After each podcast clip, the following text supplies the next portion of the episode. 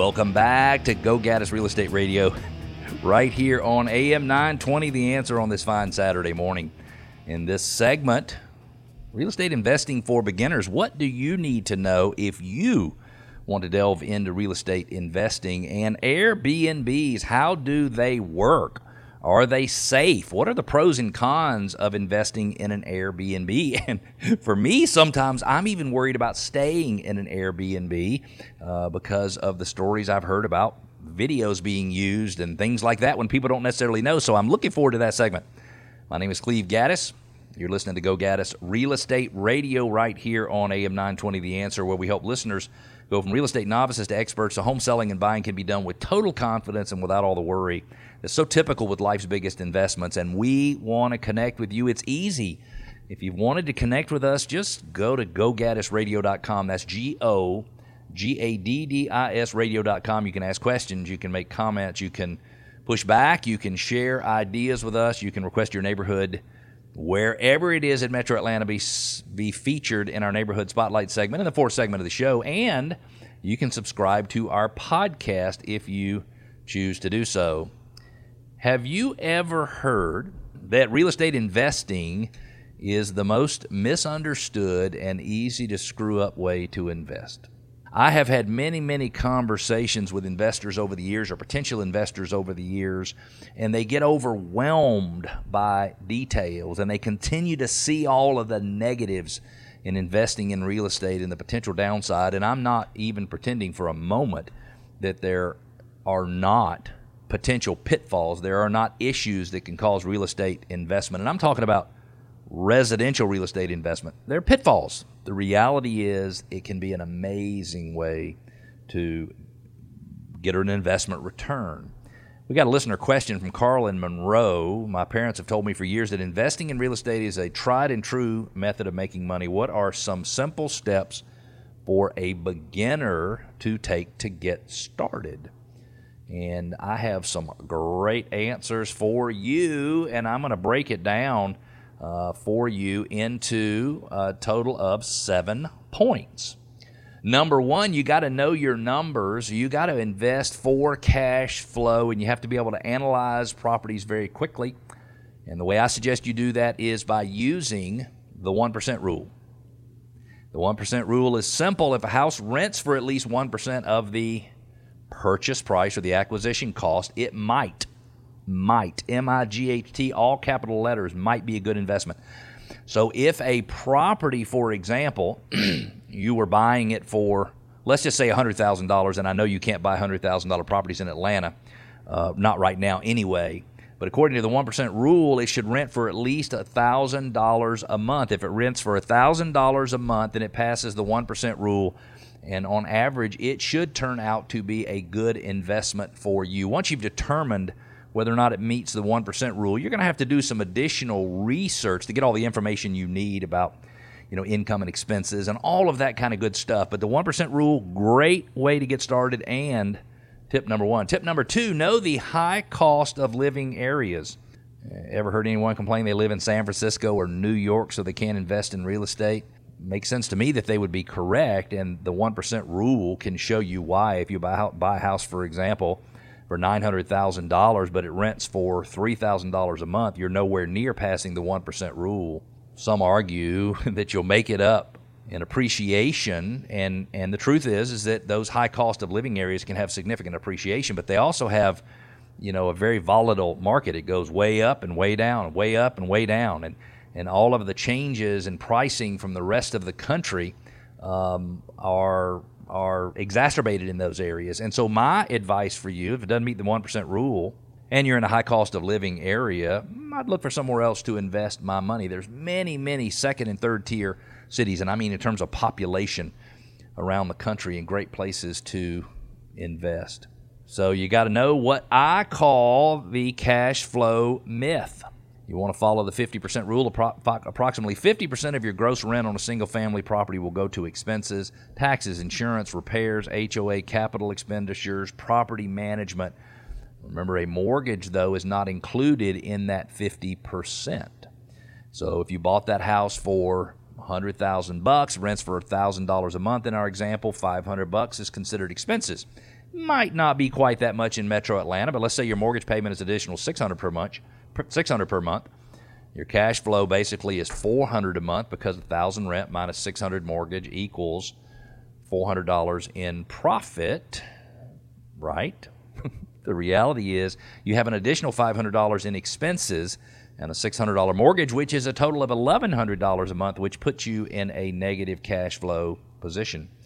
I would suggest that under no circumstances should you invest in a property that does not generate positive cash flow on a monthly basis.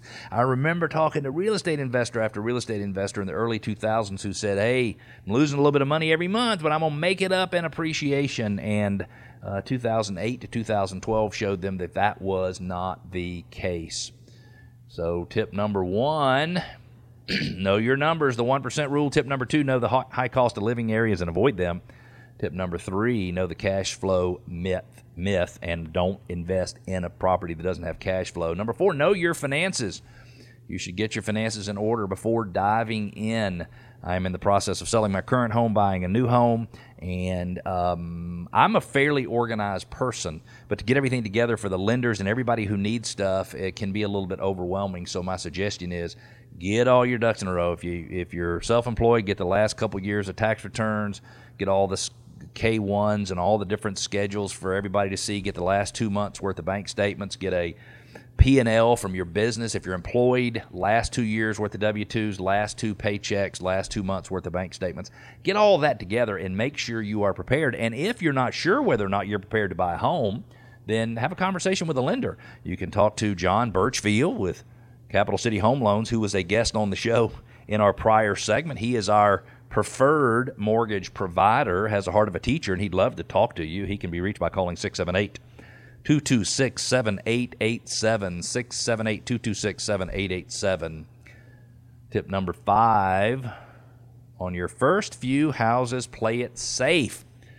Pay off debt, especially credit card debt, before you mess around with any real estate investing. Certainly, bonus points for paying off vehicles and student loans before investing as well put 20% down on investment properties for the most part. I put 30 or 35% down and try to get you a fixed rate mortgage for 30 years. Genu- gen- generally, even if I can get a better rate at 15 years, I get a 30 year rate. So the payment is more affordable, and I always try to pay down additional principal every single month. I'm not investing for the cash flow myself, I'm investing for retirement. Well, when I'm 62 or 65 or whatever, I want to be able to have a certain level of income with actually having to get out and do um, work every single day. Don't make investments that don't seem like good investments initially. And I hate to say it, but sort of set a higher bar, set a higher standard. If an investment doesn't perform correctly, then move on. Number six tip is have some cash reserves. If you do not have some cash in the bank, then Murphy's Law says you will continuously have issues to deal with on your rental property that actually require cash. If you have a little cash in the bank, then you won't have any unexpected expenses. I know I'm generalizing, but that is the way it's always worked out for me.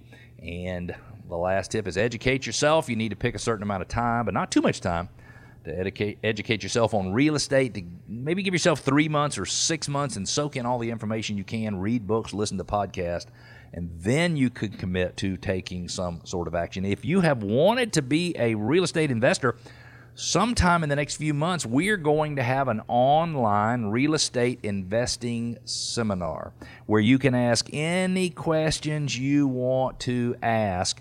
So make sure you stay tuned to the radio show so you will catch when that is going to be on the schedule.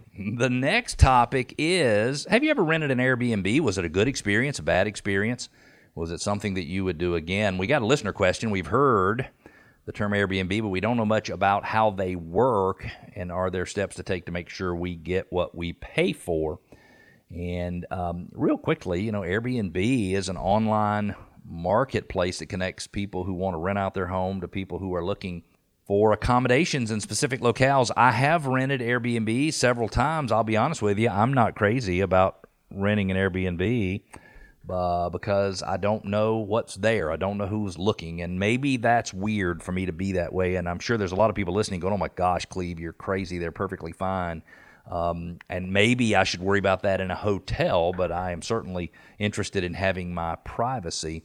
According to Airbnb's latest data, it has in excess of 6 million listings covering more than 100,000 cities and towns and 220 countries. Quite amazing when you when you think about it.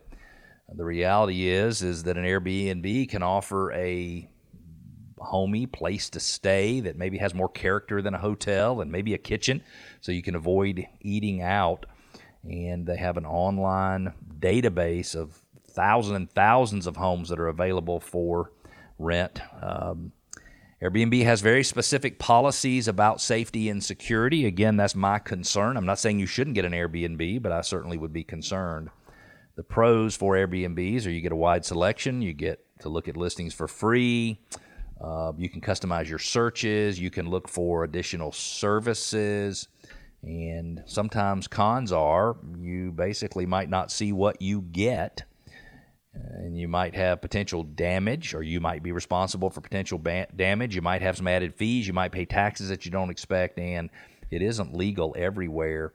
In a future show, we'll talk about Airbnbs and how they might work from a residential real estate investment standpoint. I've got some clients that make two times as much money off of their Airbnb rentals as they did when they were single family rentals. This segment of the show is brought to you by O'Kelley and Sorohan. They are preferred mortgage provider. They're a full service law firm with 26 offices all over metro Atlanta. They specialize in residential real estate closings, home purchases, refinance closings, corporate relocation, real estate contract review, title insurance matters, the whole nine yards. 770 497 1880 770 497 1880 is the number to call.